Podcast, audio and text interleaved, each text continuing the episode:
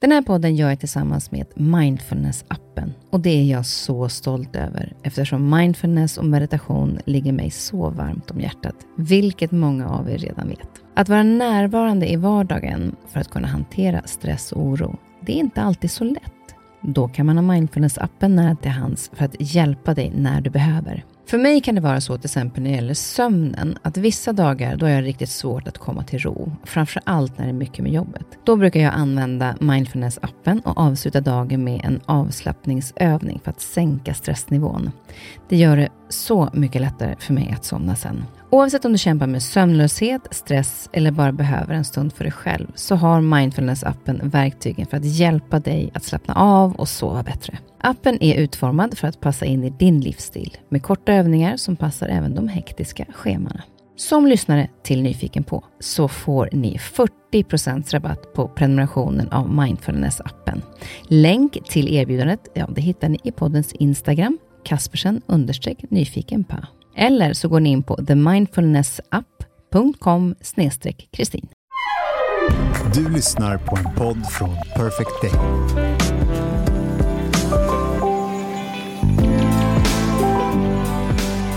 Hoppas ni njuter sommaren riktigt ordentligt. Och inför de här sommarveckorna har jag lyssnat igenom massor av avsnitt som jag har gjort de senaste tre åren sedan jag startade podden. Och det har faktiskt hunnit blivit 148 avsnitt. Och nu har jag plockat ut lite highlights från olika avsnitt och satt ihop till fem specialavsnitt nu i sommar. Det kommer vara lite i form av teman som författare, ledarskap, livsöden, kända personligheter och hjärnan. I veckans första sommarspecial möter ni tre underbara författare som gästat mig. Denise Rudberg, Vivica Sten och Pascal Engman. Alla tre hade de tidigare andra yrken såsom lärare, jurist och journalist. Men författaryrket är det de alla brinner för idag. Vi får till exempel höra hur de skapar sina berättelser, hur de jobbar med research och vi får tips och tankar om hur vi ska gå tillväga om vi själva är sugna på att skriva egna berättelser. Om ni vill lyssna på hela avsnittet med de olika författarna så säger jag vilka de är i slutet av veckans avsnitt. Först ut är Denise Rudberg.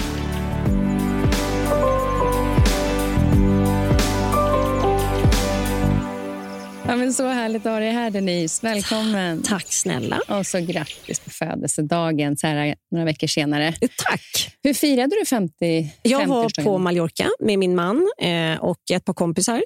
Och, eh, men vi gjorde liksom sådär riktigt vuxenliv som jag tänker att man får göra när man är 50. Eh, det var inga barn med, utan vi ska fira med dem liksom lite här under sommaren. Eh, och Vi bara liksom åkte båt och drack rosévin och eh, ja, men så här, luncher som aldrig tog slut, samtal som aldrig tog slut. Eh, och Vi garvade så fruktansvärt mycket. Jag är ju liksom, jag tror att där är du och jag utöver att vi utseendemässigt så roligt. ganska lika, i alla fall på bild. Eh, jag knarkar ju på skratt. Uh det, är, alltså, det finns inget. Och när jag väl kommer igång och skrattar, då kan jag skratta åt allting. Det är lite som när man börjar gråta, man kan liksom inte sluta. Nej. Så är det ju faktiskt med skratt också. Och det är så, alltså när man hamnar i den situationen, när man bara skrattar och skrattar och skrattar, ja finns inget bättre. Jag ska säga det här också med att du och jag är lite eh, lika, att vi tycker det båda två. Att, eh, det har ju varit flera tillfällen där folk har sagt till oss också att vi är lika. Och jag säger, ja men det kan jag tänka mig, vilken fin komplimang, blir glad för det. Och sen så åkte jag en, jag tror det var Riddargatan ner och så såg jag på kiosken på hörnan, så tänkte jag så här, fasiken, är jag på den här tidningen nu. På omslaget? Ja, omslaget. Jag bara, nej, det var Denise. och det är det som, vi har ju haft flera fotografer som har jobbat med båda oss två som säger att det är helt sjukt. För att så lika är vi kanske inte riktigt när vi ses så här. Liksom. Nej. Eh, fast vi har ju likheter, ja. Men på bild är det som att någonting bara så här, då är vi så mycket twinnings. Alltså, det är så härligt. Och du, jag tar det som en fantastiskt fin ja, komplimang. Verkligen. We are well kept. Yes. yes.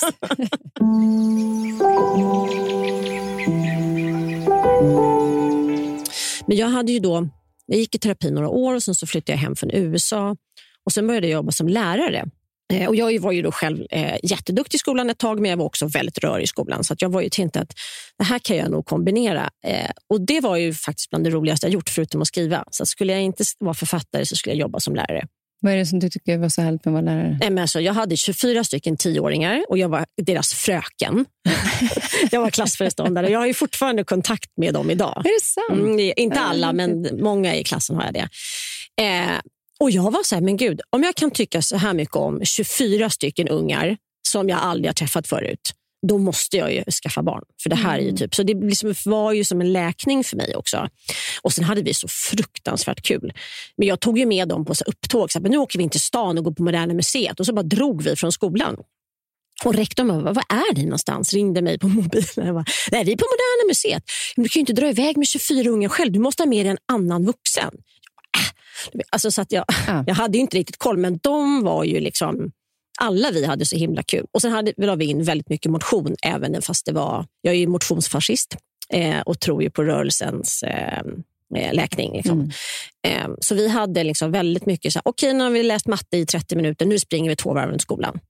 Eh, Men det är det där man skulle vilja ha i skolsystemet. Jag vet, Eh, ja. Tack för att du säger det. Ja. Så jag gjorde ju det. Och det var ju, alltså, mina elever var, de gick ut faktiskt med skolan med väldigt bra resultat. De flesta de var, vi hade så väldigt kul. Liksom. Vi hade också el, såna här luftgitarrtävlingar.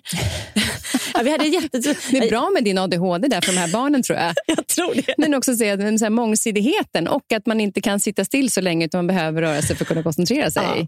Nej, men alltså, de gick i fjärde klass. Vi skrev en, en hel pjäs på engelska om att tomten var försvunnen, en julpjäs. Och liksom, ja, du vet, Berättandet kommer redan där. Ja, nej, vi bara, det var så jäkla kul. Så att, eh, det, eh, man skulle ju önska att, det liksom, att man kunde föra in det i skolplanen mycket, mycket mer. Mm. Eller att det i alla fall fanns friskolor som hade det här som alternativ. Verkligen. ADHD. ADHD-lärare. Helt underbart. Du bara anställa oss på en gång, eller hur?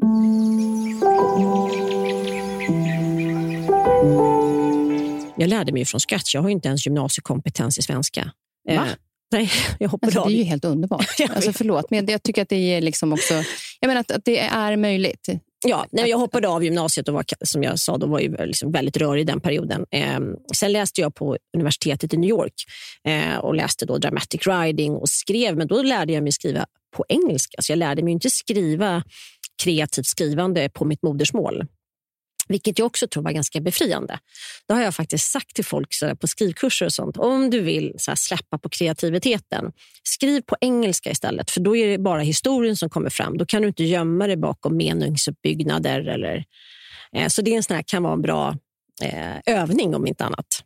Men det jag tycker är intressant är så här, för du får ju ihop liksom olika, eh, utan att säga för mycket, men det var till exempel en, en man på, som betedde sig som ett svin på, när hon var handla, när Signe var och handlade fisk Just eller det, på, precis. på en marknad. Ja, Och sen så får, får du in hans brorsa på, i en andra bok. I bok tre. Eh, Mm. precis. Och då eh, sitter du och gör så här, typ post-it-lappar för att få ihop olika historier som kan länka samman senare. Det är det jag tycker är så häftigt när man läser dina böcker. Just att, att de går i varandra. Ja, det är universumen möts. Ja, liksom. exakt. Ja, men man ska tänka lite, eller jag tänker nog mycket som, jag gör, framförallt använder jag post-it-lappar. Jag har ju stora ark liksom proppade med post-it-lappar på mitt kontor.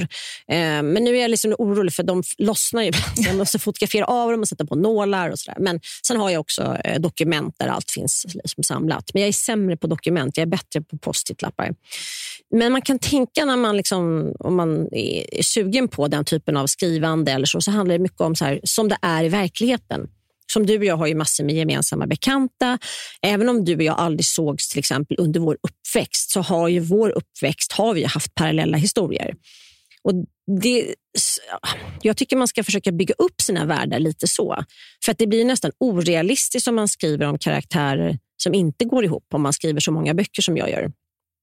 Ehm, Så jag tycker det är ganska... Men hittar du också då, ehm, inspiration ifrån olika relationer och olika situationer Verkligen. Där, och skapar utifrån dem? Absolut så. Ja.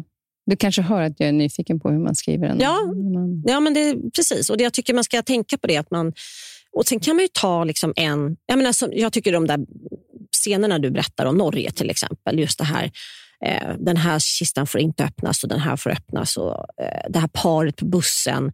Alltså bara det här paret på bussen som förlovar sig samma dag, dör samma dag, eh, Fyller 20 samma dag. fyller 20 samma dag. Eh, det är ju en bok. Liksom. ja, alltså, exakt. Förstår du? Alltså, man, Mm. och jag har ju, I början var det väldigt mycket så att jag utgick från en situation och en scen. Och Sen byggde jag liksom boken runt det. Och det, Jag gör nog lite det fortfarande också. Mm. Um, för Det är det, såna, såna situationer som, eller händelser som, det triggar ju fantasin så mycket. För helt plötsligt när du berättar om det här, du har ju du tänkt på jättemycket på. Ja. Vilka var de? Vad var hennes bakgrund? Vad var hans bakgrund? Hur förlovade de sig? Eh, åt de innan de klev på spårvagnen? Eh, menar liksom, det, du vet. Så det gäller ju bara att börja nysta. För det där nystandet, är, den, är, fantasin gillar ju den typen av nystande. Och börjar man kanske så, så ökas det på. Det är kanske Ja. att man är lite begränsad i början. Man är begränsad i början och det ska man inte vara. Nej. Och Då säger jag också en annan sak som jag brukar säga som tips. är Skriv för hand. Mm. Eh, hjärnan har ju lättare att eh, koppla när du håller din penna än att du sitter vid tangentbord. Det har man gjort forskning på. Eh, därför att du kan rita, du kan dra en pil, du kan eh, veta var på pappret någonting ska skrivas. Du kanske vill ha ett mittuppslag där du skriver på båda sidor. Eh, ja, den typen. Och det, det där kan man ju liksom lite skratta åt kanske. Men den typen av kreativa övningar vet man är väldigt liksom, tacksamma. Vad intressant. Jag älskar ju att skriva för eh, hand Mm. och har ju många såhär, ja, men, så anteckningsböcker som Exakt. jag gav dig. Ja, men den är Eh, så present. fin. Ja, men Ja. jag tycker jag älskar att ha det med mig. Eh, så det, men då ska man lägga ner, liksom, skriva ner anteckningar eller, eller rita. Så. Eh, Jag tycker, men nu när du är så fokuserad på den här, eh, de här tio böckerna, Mm. då håller du till det. Det är inte så att du poppar upp en annan idé och så lägger du, skriver du ner den och så sparar du den. Jo. Ja. Och det är också någonting som är... Eh, men det är också det som är gåvan. Ja. Ja, superspännande. Men då får vi se. När kommer nästa bok ut nu då, säger jag som bara Om ett år. Är det ett år? Ja. Men du, kan få, du får förhandsgranska nästa bok så att du får komma läsa lite tidigare.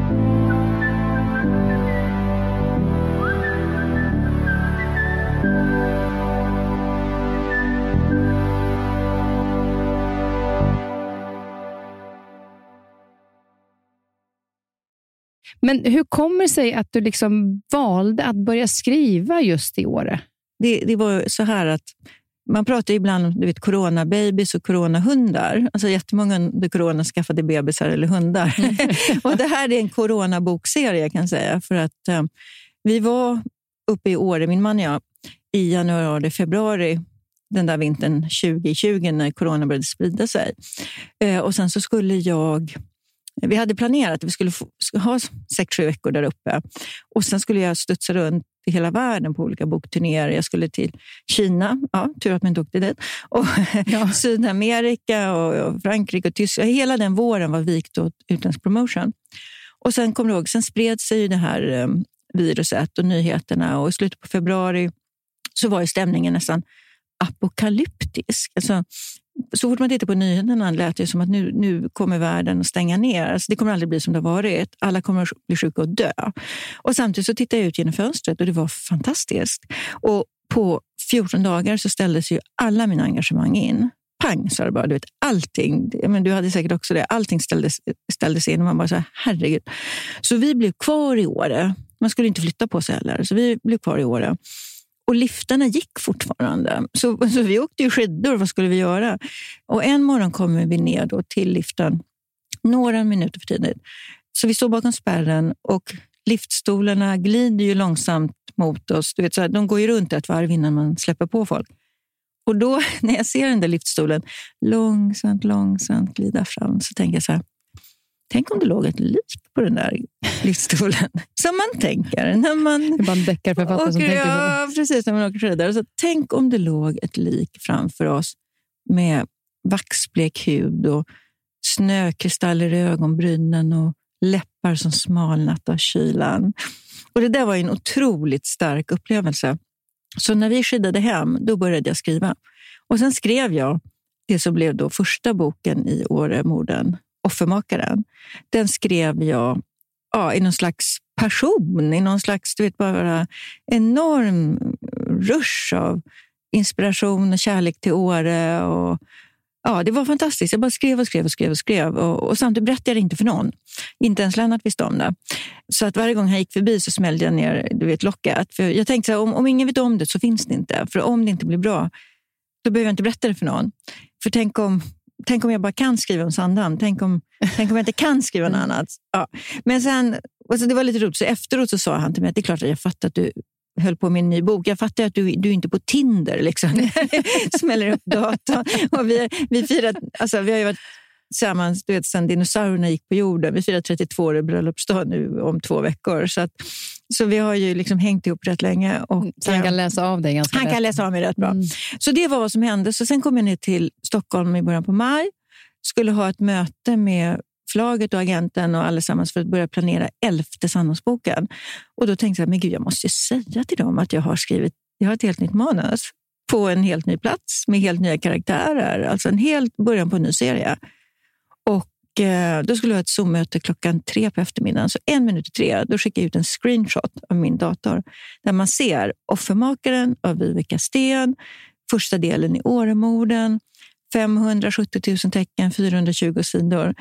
Och så går det bara ut poff till alla. Så att när det blippar till på skärmen du vet, och hela Teamsmötet börjar, då sitter tio man och ser ut som fågelholkar. Bara, Va? Va? Vad händer Ja, nu? vad hände nu? Vad hände nu?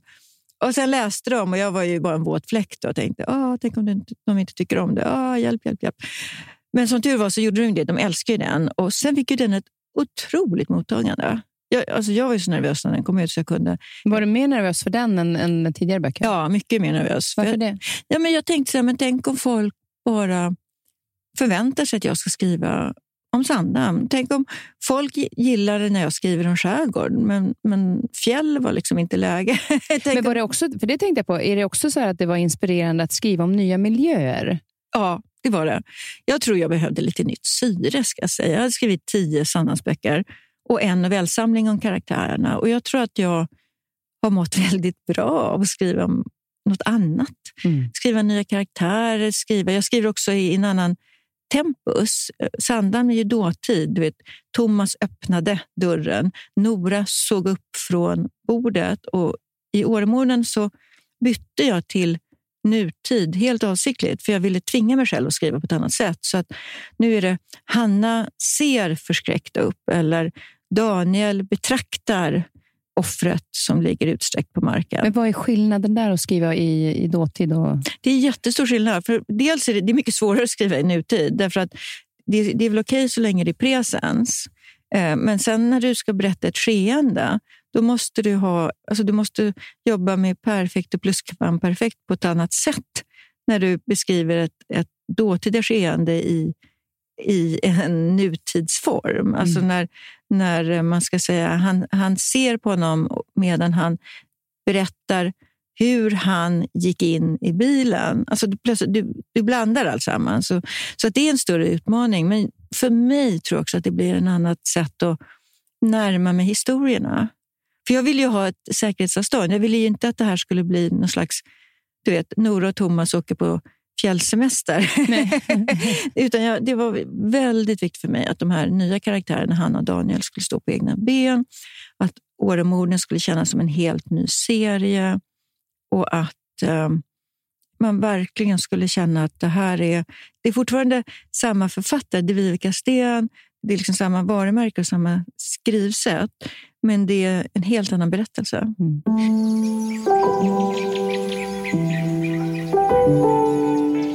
Men? För att någonstans då, när du jobbade som, som eh, då, jurist, vad var det som fick dig sen att bryta det och gå över till författarskapet? Ja, det, var ju, det var ju ett enormt svårt beslut för mig att göra så.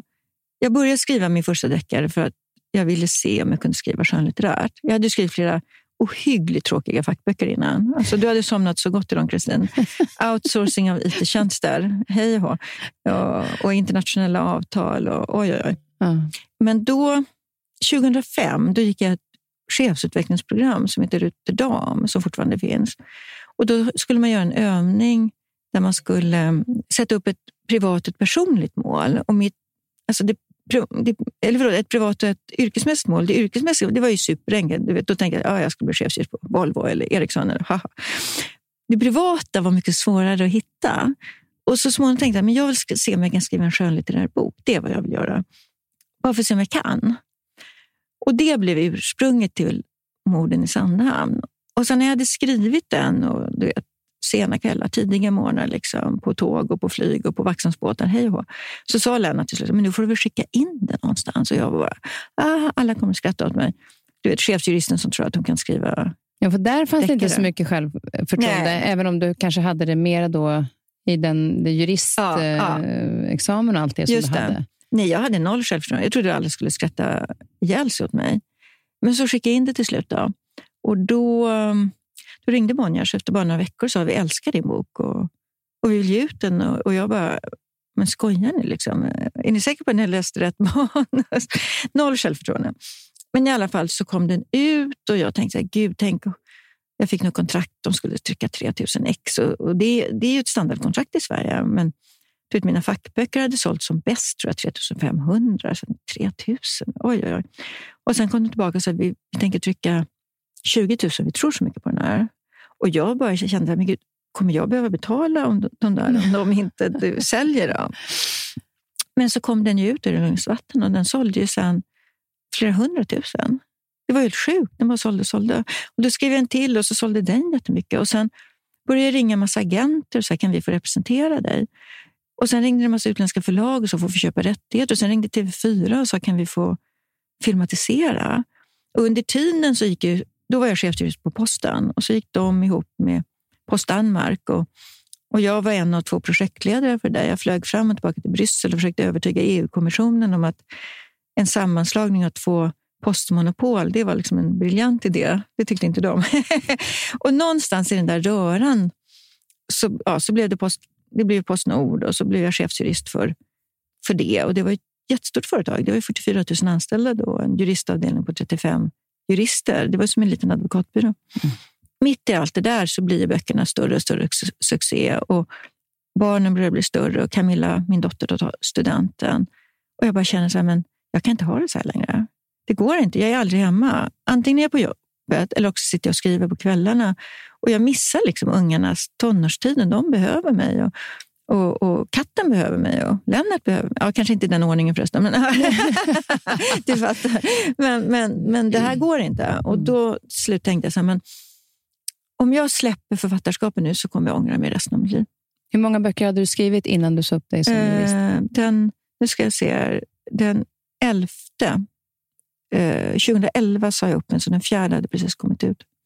Så du, fyra böcker skrev Fyra du parallellt samtidigt som du jobbade som jurist? Ja, ja. Och då kände jag också till slut så här att alltså jag, är inte så mycket självförtroende som författare, men jag hade väldigt mycket självförtroende som jurist. Jag hade ändå jobbat som jurist på höga positioner länge, så jag tänkte så att jag kan alltid lura någon stackars advokatbyrå och ge mig ett jobb. Det kan jag. liksom. Jag är, jag är en habil affärsjurist. Men jag kan inte låta författartåget köra ut från perrongen och jag är inte på. Mm. Så jag sa upp mig och det var, det var ett så svårt Det tog tre månader. Men den dagen jag åkte till kontoret och sa upp mig, då var det så här enkelt. Det var så lätt. Det var så rätt. Och jag har inte ångrat mig en enda dag efter det. Jag har haft kul på jobbet varenda dag. Men vad är det bästa med att eh, få jobba som författare till skillnad mot att vara liksom jurist på en... Eftersom du inte har ångrat dig. Ehm, friheten. Frihet, för jag kan känna att det var kul, för Pascal Engman var här eh, också och han pratar också om frihet som, som författare. Men jag tänker ju att när man har skrivit en bok så ska man leva upp till att göra en bra bok igen. Ja. På, något sätt, på vilket sätt är det frihet att vara författare? Jo, men dels så får jag bestämma själv. Och jag, har ju, jag tycker att jag har ett extremt privilegierat liv. Jag kan vara i Sandhamn på sommaren, i Åre på vintern. Jag kan, vara, jag kan skriva var som helst. Jag kan styra över min tid var som helst. Och jag kan lägga upp mina dagar hur som helst. Och om ungarna behöver en, eller eh, nu var jag uppe i Umeå, min son pluggar i Umeå och han skulle flytta. Då kunde det ta tre dagar. Så kunde jag åka till Umeå och hjälpa honom och springa runt på Ikea med honom och fixa grejer och, utan att det var en jättestor sak. Du vet, på, om man ska gå till ett kontor varje dag och man har åtaganden. Och...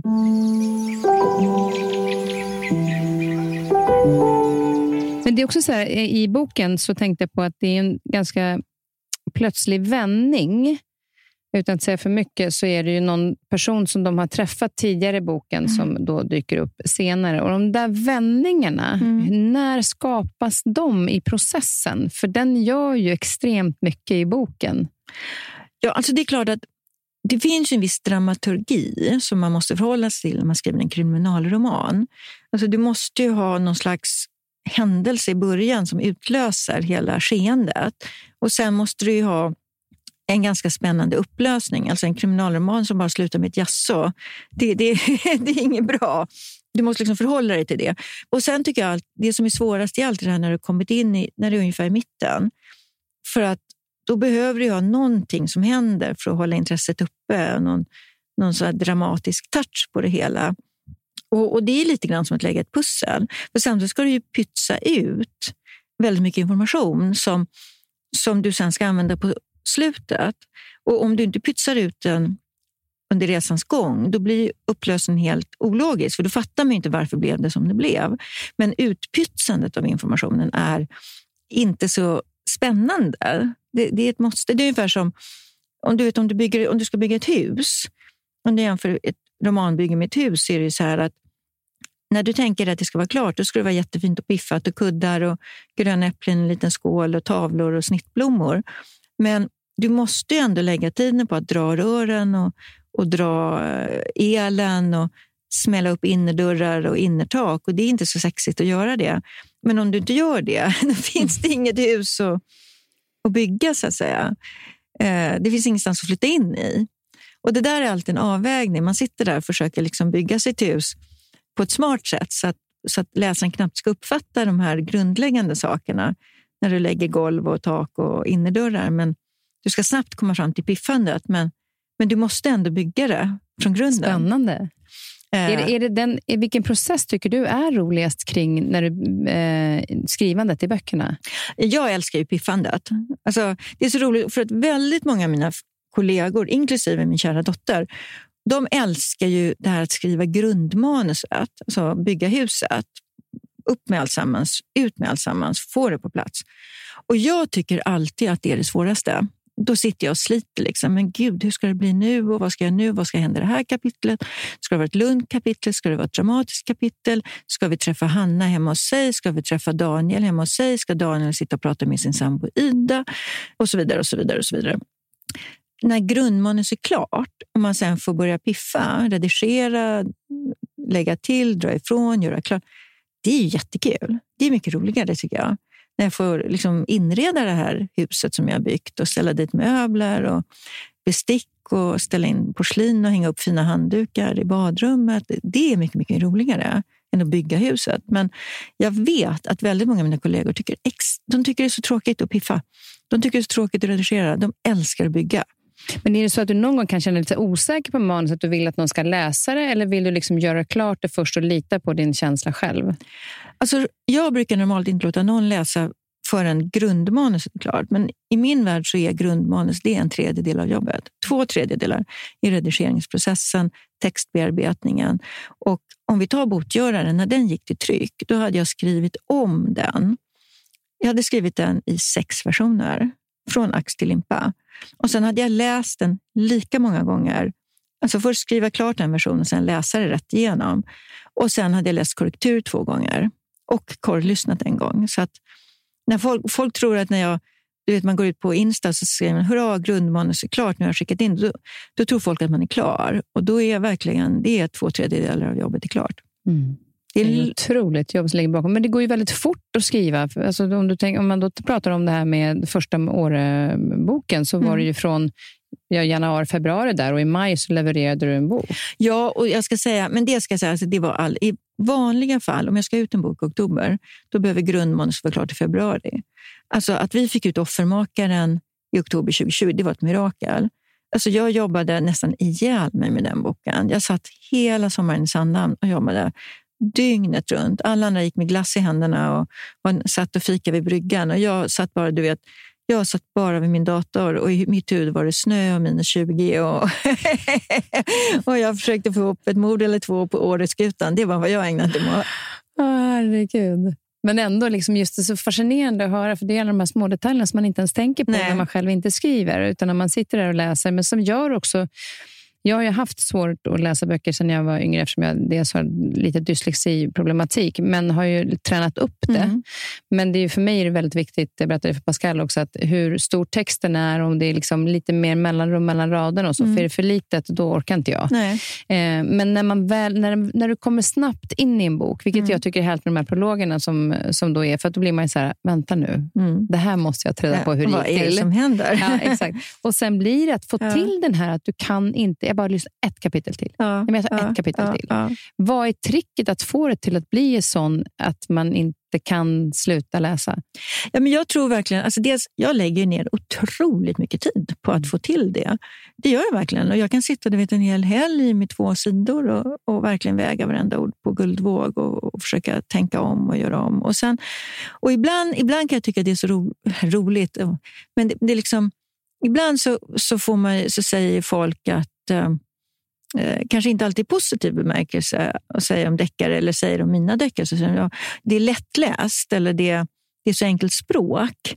Och Då kanske de säger det i positiv bemärkelse. Och Då kan jag tänka, alltså, att skriva krångligt, det kan jag göra på en kvart. Du vet, att bara tryffera eh, meningarna med många och långa adjektiv och adverb. Och, och så här. Att skriva lättillgängligt och lättläst och ha begär på ett kapitel till, det är jättesvårt. Det är för att du som skådespelare man säger att, att komiker eller folk, komedienner är lättviktiga och de säger vet du, att, att spela en tragedi är faktiskt eh, inte hälften så svårt som att få folk att skratta. Mm.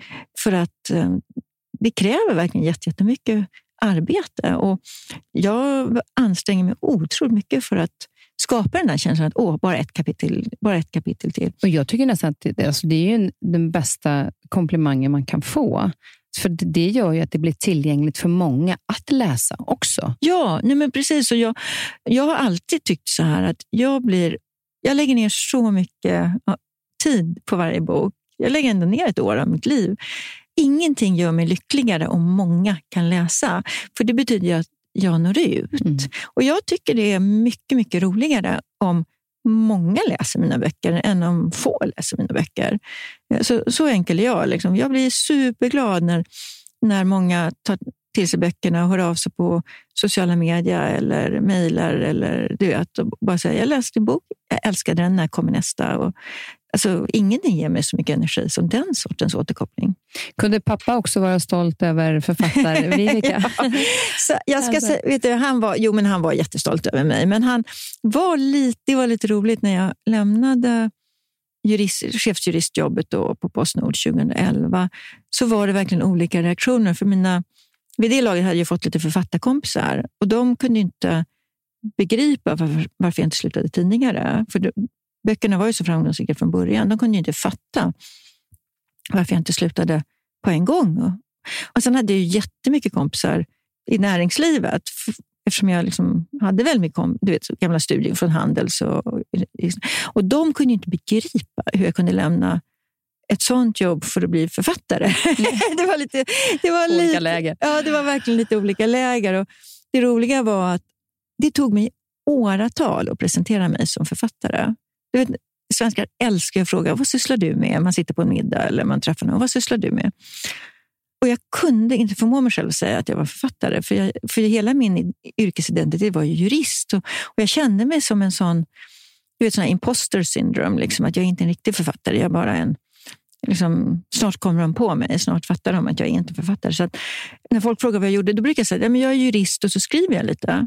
Och sen 2014, alltså det är ändå tre år efter att jag slutat som jurist, då är jag på något tillställning och då är min agent med mig och så hör hon mig säga det här. Att, ja, vad sysslar du med? säga? Ja, men jag är jurist och jag skriver lite. Och hon bara, men skärp dig. Liksom. Du är utgiven i 25 länder, du har sålt miljoner böcker. Liksom. Säg att du är författare.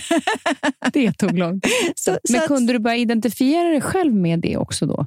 Ja, då, där någonstans. Det var väl, hon, be, hon behövde sparka på mig lite. Mm. Och nu säger jag, när folk frågar, nu säger jag att jag är, nu börjar jag, så att jag är författare. Och, men jag lägger ofta till jurist. Jag är författare och jurist.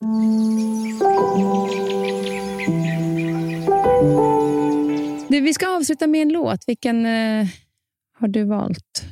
Dorothy Moore är en artist som jag tycker väldigt, väldigt mycket om. Och Det finns en sång som hon har sjungit som heter uh, Misty Blue. Och Den spelade vi faktiskt på min mammas begravning, så den, den betyder jättemycket för mig. Vad, är, vad känner du när du lyssnar till den? Den är fylld av nostalgi, den är fylld av vemod. Och jag tycker den tar fram fina minnen som man, man kan bli lite blank i ögonen, men inte på ett, på ett sorgligt men inte bittert sätt. Eller liksom, det är inte så inte ett ångerfyllt sätt, utan ett, ett liksom nostalgiskt sätt där man tillåter sig att tänka på fina minnen. Mm. Att sorgen är ljus. Ja, precis. Mm. Då tar vi och lyssnar på den. Tack snälla Vivica för att du kom. Tack. Tack.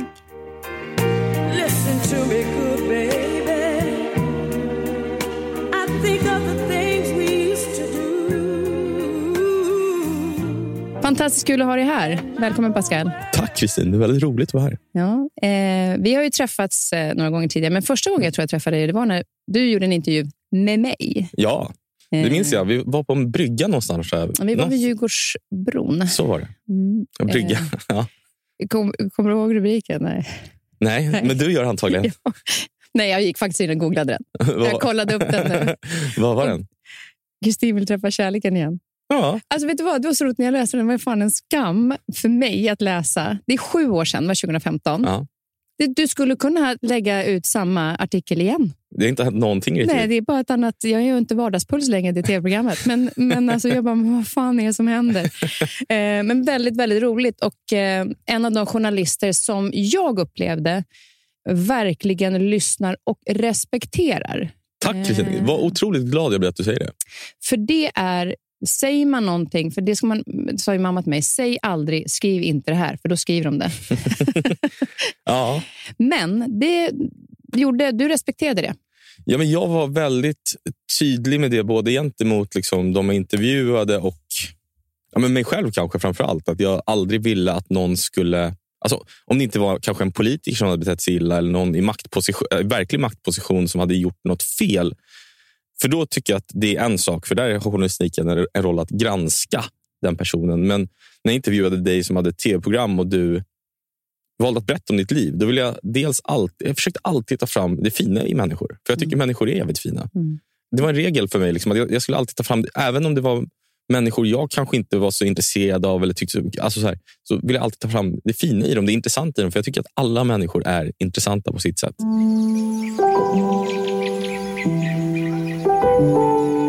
Jag tänkte först prata om den senaste boken, X. Ja, Jag hade förvarnat dig innan att jag kan ju inte läsa deckare Nej. och thriller, eh, för jag är sjukt mörkrädd.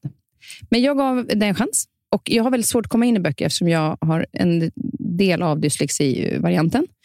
Men kom in i boken direkt. Den är så jävla bra skriven. Eh, den blir lite väl verklighetsförankrad eh, i mig, vilket är ju positivt för att det visar ju det, det du kanske vill. Men till slut så var jag tvungen att stänga eh, och det är för att jag blir så rädd. För jag vet också att du gör så mycket research. Så att mycket av det här finns det som stor sanning i.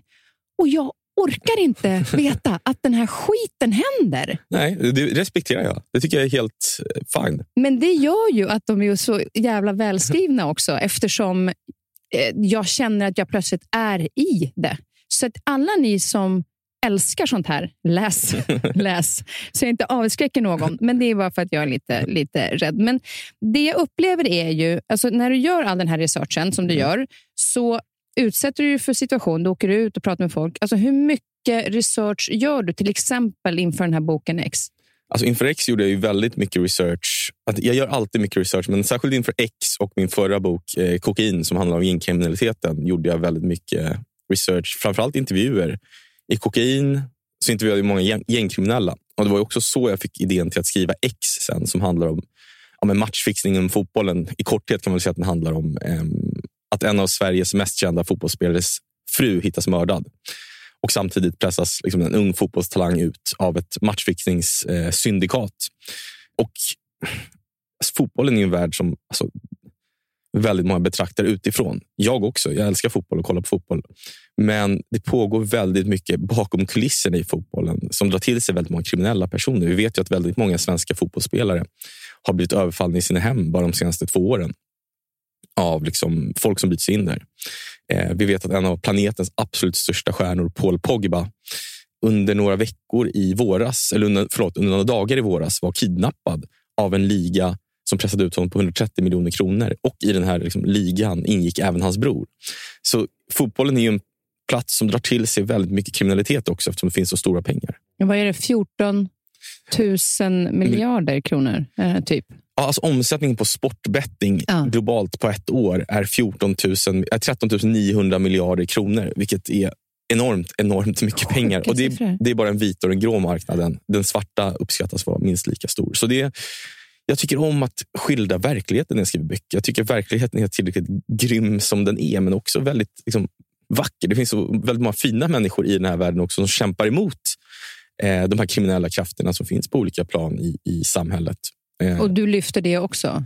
Ja, jag tycker alltid om att lyfta liksom, ja, men den lilla människans kamp i de här liksom, stora härvorna, de här stora liksom, frågorna. Jag har ju skrivit om incels, bland annat. Um, involuntary celibates, alltså um, Ofrivillig celibat. Ja, det är liksom stora grupper män som möts online för att i stort sett hata kvinnor. Liksom. Och Vissa av de här blir väldigt våldsamma för de avhumaniserar kvinnor. Och till sist börjar de ge sig ut och liksom fysiskt ge sig på kvinnor. Eh, Det har ju slutat med liksom, ja, men massskjutningar i USA och sånt. Men i, i en sån berättelse, till exempel, det kan inte bara vara svärta, utan då har jag... Under tiden på Expressen så träffade jag ju inte bara dig, utan jag, jag, Väldigt många. jag träffade väldigt många. Så någon, någon regnig sommar på Expressen så liksom fick jag höra talas om att det fanns ett gäng så kallade A-lagare ute på en bänk i, i Farsta, på tunnelbaneplattformen. Och de som varit i Farsta vet att tunnelbaneplattformen i Farsta är upphöjd från marken, så man ser liksom ut över Farsta. Det är väl inte världens vackraste utsikt, men det är liksom en utsikt i alla fall.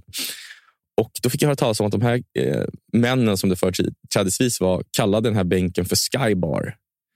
Och Det tyckte jag var så jäkla fint, så jag frågade min chef så här, men eh, nu är det regnig sommar, kan jag åka ut och liksom prata med de här, hänga med de här? Han bara, ja, ta två veckor. För jag hade ganska fri roll, så jag fick göra sånt. Så då i två veckor så satt jag med de här männen och vissa kvinnor då, och pratade med dem. Och sådana där samtal liksom fastnar i en. Och det reportaget håller jag nog som kanske det bästa jag har skrivit under min tid på Expressen. Men då minns jag framförallt att det var en man som hade som alltid satt och pratade om en kvinna som han var kär i, som han levde med. Eller det lät som att han levde med henne. Och sen någon då frågade han honom, var är eh, Marianne? Kan vi säga att hon heter. Var är Marianne? Så han, nej, men hon är död. Ja, men du, jag trodde hon levde, du pratade om henne så. Han bara, ja men det känns ju så fortfarande. Mm. Och så berättade han att ja, men, de hade liksom legat ute i... De, han, han och Marianne var hemlösa och de hade liksom legat ute i minusgrader och sånt. Och, ja, han berättade om liksom alla de här svårigheterna. Han bara, men det är inte det du ska ta med dig. Det du ska ta med dig är att vi skrattade så jävla mycket. Vi skrattade hela tiden för att det var liksom... Vi hade sån kemi så vi kunde inte kolla på varandra utan att skratta, även om vi liksom låg fastfrusna i marken någonstans. Och så tyckte, jag tyckte det var så otroligt fint. Och så frågade han jag bara, men var, var ligger hon begravd. Så berättade han ja, men platsen. Så jag, men brukar du vara där ibland och, och kolla på hennes gravsten? Nej, men jag brukar kolla vädret där hon ligger för att se att det inte regnar på henne. Nej, men alltså, jag orkar inte. Nej, men, och en sån historia, det är, Det liksom, ja, men det är kanske en berättelse som inte hör hemma i en bok om incels. Mm. Men då tänkte jag så här, men, ja, då gör jag de här två, deras kärlek gör jag till en storyline i den här berättelsen så att den får liksom leva igen. så att säga. Mm. Och Då är han liksom en del av kampen mot incels. blir han ju eh, Den här mannen som jag då ja, men bygger liksom 150 sidor av i en roman. Jag vet inte hur jag kom in på det. Men Men just det här att parallella, att lyfta det fina mot det, det svarta som finns Ja. runt omkring oss. Ja, men exakt. Eh, att hitta den balansen. För det är ju någonting som jag tänkte på nu när jag läste det jag har läst av då X. Att ibland kan jag också när jag går på stan, framförallt de här senaste dagarna, så du läst mycket om dina böcker, så kan jag bli så här, titta mig omkring och tänka så här, vad är det jag inte ser? Alltså, Möter jag en eh, kriminell nu? Är det där en eh, person som kanske är en incelgrupp? Alltså, hur mycket... För det ser, det, ytan syns ju inte. Här i stan, runt Stureplan och runt omkring så ser man ju ingenting. Nej. Hur mycket är, alltså är det väldigt mycket runt omkring oss som vi inte förstår? Ja, det tror jag. Alltså, Sen ska vi inte, alltså Sverige är ett av världens tryggaste länder. Alltså det är inget att prata om. Vi har det extremt bra här, men det är klart det pågår saker hela tiden. Det finns liksom enormt mörker även i, i vårt land. Och Sverige är ju, om vi tar X till exempel, Sverige är det tredje mest utsatta landet i Europa för matchfixning. Det sjätte mest utsatta landet i världen för matchfixning. Så att det är klart vi har stora problem i Sverige med vissa saker. Vi har liksom i, i, kriminella nätverk nu som börjar infiltrera olika institutioner i samhället, kommuner och ja, i viss mån polisen. Vi har liksom, numera har vi vissa advokater som samarbetar med, med gängkriminella. Så visst, det Sveriges, liksom, vi står inför en brottslighet som vi kanske tidigare inte har upplevt eh, på väldigt många plan. Men man ska inte glömma också att vi, liksom, vi är ett av världens absolut säkraste och rikaste länder. Eh, så man ska inte måla fan på väggen heller över hur illa det är här. Alltså det räcker att eh, resa några hundra mil bort, vilket ja, söder öster ut, Mm. så ser världen ganska annorlunda ut.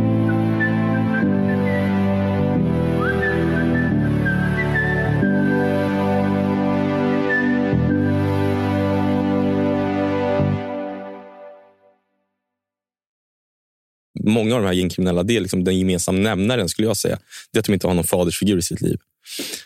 Då kommer du börja se de här unga killarna som liksom säljer kokain eller marijuana, vilket är det vanligaste, eller hash, eh, som förebilder. För att det är de som har pengar och makt i ditt område. Det, är liksom, det är de som ses som de lyckade idag i många av de här områdena. Och de, de, är, ty- de är lyckligtvis nog bara någon procent av alla män som finns i det här området. Men det är så mycket lättare att se upp till en kille som liksom flashar med eh, sedelbuntar som kör en snygg bil än liksom den invandrade mannen som kör en buss och sliter arslet av sig 16 timmar om dygnet för att få allt att gå ihop. Då är det mycket enklare för unga killar att se upp till gängkriminella. Vad, vad kan du eh, känna som, eh, nu när du var där ute, jag vet inte om, du hade, om eh, Linnea var gravid än, men att du skulle läsa för pappa. Att vara pappa och eh, själv ha en son och se det här, vad känner du? Men jag känner att det är, helt, alltså det är helt skilda världar. Jag bor i Vasastan i Stockholm. Mm. Det finns inte en ta i trä, liksom, det finns inte en chans att Benjamin växer upp på det sättet med liksom gängkriminella utanför dörren eller gängkriminella som påverkar honom. Och Det är det som liksom, det, är det det handlar om egentligen. Olika förutsättningar. Helt olika förutsättningar. Det är olika världar. Det är ju verkligen det. Jag läste, om det var Evin Settins bok nu. ehm, nu minns jag inte vad den heter. Eh, Jag läste den för bara några dagar sedan, men jag läste så mycket så jag glömde bort titlarna. eh, nej men, och Då var det någon kille som sa att... de- Jag tror Evin sa i intervjun, till, eller när hon intervjuade den här killen, att man är, när man är 13 är man ett barn, sa hon till honom. Då sa han, nej men, där jag bor är man inte ett barn då. När man är 13 då, då är man en man. Och det är... Det låg någonting i det. Mm. Ja, det är verkligen skilda världar. Det är verkligen skilda världar. Eh, vi ska prata mer om, om författarskapet om en liten stund, men jag tänkte också din bakgrund. För du har ju verkligen vuxit upp i eh, kan man säga, skilda eh, världar. Din eh, pappa kom till Sverige efter statskuppen 73 i Chile Exakt. och ni bodde i ett område, eh, Lappkärrsberg, som ligger då ja, lite norr om Stockholm. Vid universitetet. Här. Precis. Men du, din pappa fick in dig på Östermalmsskolan, Ja, pappa och mamma. pappa och mamma. Vad var det som gjorde att de ville att du skulle gå där? Mina, syskon och jag pratar, mina småsyskon och jag pratar ofta om så här, ja, men hur vår uppväxt var. För att pappa, som du säger, kom som flykting från Chile. Och han var ju väldigt, väldigt bestämd med att vi skulle ha en akademisk utbildning. Att vi skulle vara bäst i skolan. Han sa alltid att så här, eftersom du är invandrare, Pascal, så kommer du få anstränga dig dubbelt så hårt som svenskarna för att, liksom, ja, men för att göra ett avtryck, för att komma någonstans i Sverige. Och min mamma var tvärtom. Hon kom från en kultur... Alltså, hennes pappa, min morfar, var tv-programledare på 70-talet. Eh, han var chefredaktör för Aftonbladet sen. Hon var väldigt tvärtom. Hon var lite mer hippie. Om jag ville vara hemma en dag från skolan sa hon så här, ja, men det kan du väl vara. Det är väl skönt att vila ibland. Och, Nej, men du, du kan bli vad du vill i livet. Nej, du behöver inte plugga. Gör bara det du tycker är roligt. Så jag och mina syskon hade liksom verkligen båda världar där. Och jag tror att det blev väl... Alltså, när jag ser på det så tror jag att det har gjort mig väldigt gott att ha både den här liksom flyktingmoralen, eller vad man ska säga, som liksom är väldigt, att du ska göra rätt för dig, du måste vara bättre än alla andra. Du måste plugga hårdare än alla andra. Du måste spela bättre fotboll än alla, andra. Och sen samtidigt den här väldigt, det var ju kärleksfullt på ett sätt, men också den här väldigt mjuka kärleken från min mamma som var, ja, men gör vad du vill. Gå inte till skolan idag. Sitt hemma, vi, ta, titta på en film eller läs en bok bara. Det, det är bra det också. Liksom. Faktiskt min pappa och mamma är precis likadana. Pappa var ju liksom så här, du måste ha en utbildning och det här är jätteviktigt. Och jag hoppade ju av gymnasiet då när jag gick ekonomisk linje för jag var så kass. Så att jag började om nästa år. Men pappa trodde ju aldrig jag skulle börja. Eh, och han var helt, han, han, alltså, han var så arg. Och mamma var så här, ja fast om du vill bli städerska och göra fint hemma hos andra människor och må bra av det så vill jag bara att du ska vara glad. Exakt så, det sa min mamma också. Gjorde hon det? Jag undrar om de har läst samma bok. Nej, ja, exakt. Nej, men just det här att gör det som gör dig lycklig. Och Jag är ändå glad att jag haft pappan som har... liksom... För det gjorde ju ändå att jag började gymnasiet igen. Ja. Annars hade jag inte gjort det. Men du hade, där ser man också, du hade den här pappafiguren som brydde sig om dig på det sättet. Ja, som ja. många av de här äh, killarna ute på andra förorter inte hade. Ja, men verkligen. Eh, men sen var det, alltså, man ska inte heller överskatta... Alltså, Lappkärrsberget var ju ett fattigt område, absolut. Men det var ju mestadels liksom akademiker som skulle bli... Alltså studenter som bodde där. Så det var ju, det var ju förmodligen Stockholms fattigaste område för att alla liksom levde på studiebidrag. Men det var ju liksom... Det var inte mycket kriminalitet och sånt. Det var liksom akademiska iranier och utbytesstudenter från Kina liksom mest. Ja, men sen spelar du fotboll i Rinkeby, vilket är ett Ja. område som, som är lite stökigare än... Verkligen. Men det gjorde mig ganska kluven, kommer ihåg. För att jag, Hur hamnar du där förresten? Jag Eh, hitta jag- hur, hur du började spela där. När jag slutade i Djurgården eh, när jag var 13 så ringde två klubbar till mig. Då var det Brommapojkarna och eh, Inter Orhoi som de då hette, som var ett Rinkeby-Tensta-lag som var liksom bäst i Sverige. De hade ju vunnit Gothia och sånt. Eh, så då valde jag att... Ja, först gick jag till BP lite kort, så bröt jag benet på min tredje träning. Och Sen så fick jag väl någon sorts... Så här, jag kan inte gå tillbaka dit. Så då eh, ringde jag Inter Orhoi igen och frågade om jag ville börja spela där. Och det ville jag. Så då gick jag i Gärdeskolan som väl är någon sorts övre medelklassskola. Liksom. Och så varje dag åkte jag ut till eh, Tensta eller Rinkeby eh, eller Bromsten där vi, där vi tränade ibland. Och umgicks i en helt annan värld.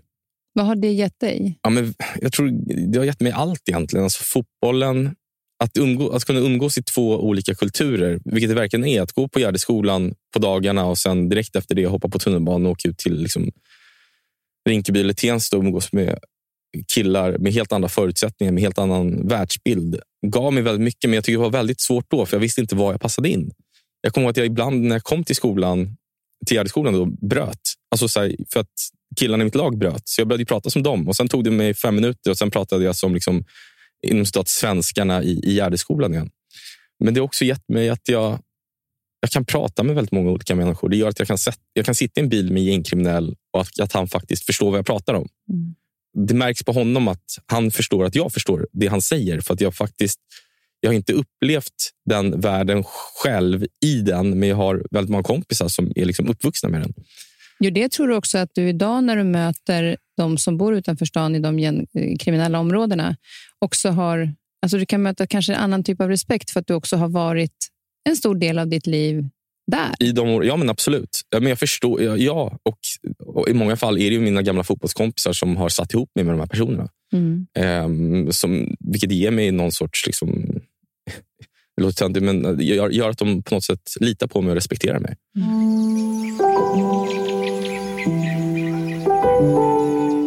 Jag, jag har bara en regel i mitt liv och det är att jag ska aldrig någonsin klaga på mitt jobb.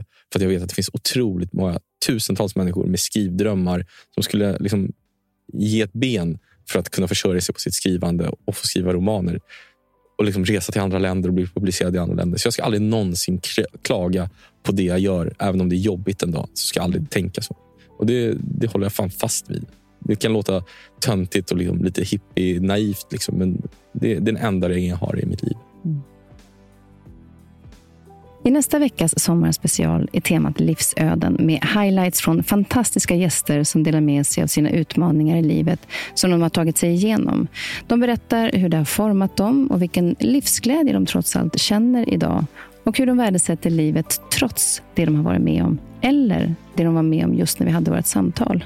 Så missa inte nästa veckas avsnitt.